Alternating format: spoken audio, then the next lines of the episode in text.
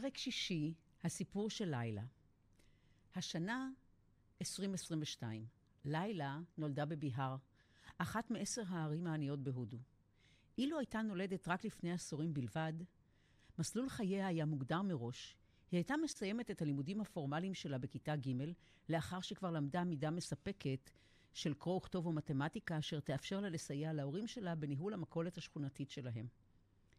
היא הייתה נישאת בגיל 18 לשכן שממול, אשר תמיד ליווה אותה ללימודים ובחזרה, ואשר ידע את כל הסודות הקטנים שלה ואת החלום הגדול ביותר שלה לפתוח מספרה שכונתית. החלום הזה היה מתגשם בסופו של דבר בגיל 30, כאשר הדודה האהובה עליה, ואשר הייתה עבורה כבת שנייה, הייתה נפטרת ומשאירה לה סכום כסף מספק לפתיחה של מספרה קטנה בפינת הרחוב שבו נולדה.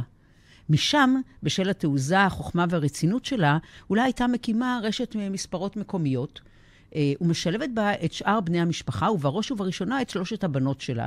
בנים לא נולדו, לא נולדו לה לצער בעלה, ובשלבים הראשונים לנישואיה לבושתה. אולם תחושת הבושה שלה התחלפה בגאווה לאור החוכמה, היופי ושמחת החיים של שלושת הבנות שלה. אולם לילה נולדה ב-2022. כאשר כבר גם אביה יכול היה להרשות לעצמו לרכוש מכשיר סלולרי. לא חדש, אבל מתוחכם דיו. בזכות מערכות הלוויין המתוחכמות אשר החברות המערביות פרסו לאורך, לאורכה ולרוחבה של המדינה, יכלה להתחבר אל העולם. בערבים, לאחר שאביה סיים את כל המטלות שלו, לאור המנורה הבודדת אשר מצליחה בקושי להטביע את חותמה על האפלה ששוררת במפתן החנות המשפחתית, היא מגוללת במהירות, מחפשת בגוגל מילים אשר שמעה במקומות שונים, בטלוויזיה, ברדיו, בשיחה עם המורים בכיתה.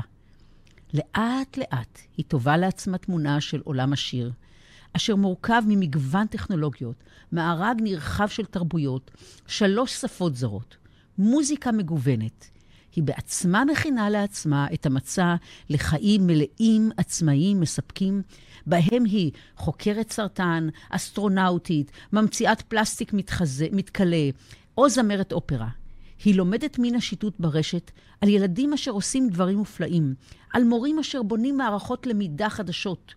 ובלילה בלילה, כאשר אמה גוערת בה שתרדם כבר, היא אינה יכולה, אלא נלהבת, לאור הפנס הבודד מן הרחוב, לרשום בפנקס הקטן שלה, עם עיפרון שראה ימים טובים יותר, את החלומות הגדולים שלה, ונרדמת עם חיוך על הכתפיים.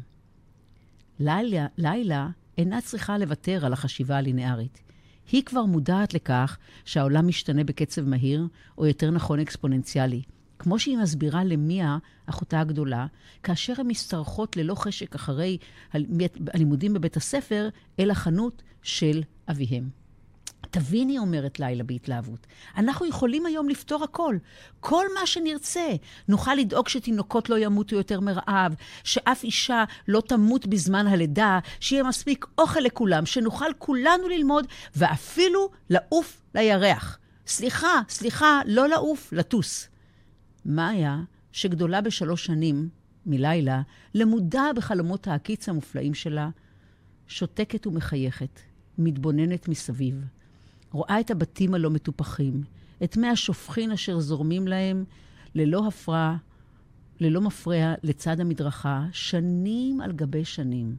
את החתולים על פסי האשפה, שאינם מרוקנים כמובן בתדירות מדהימה, והיא שואלת את עצמה, איך נולד פרח מיוחד כזה דווקא אצלנו, דווקא כאן, לילה, אחותי הקטנה? האומנם? האומנם החלומות של לילה הינם חלומות בהקיץ בלבד.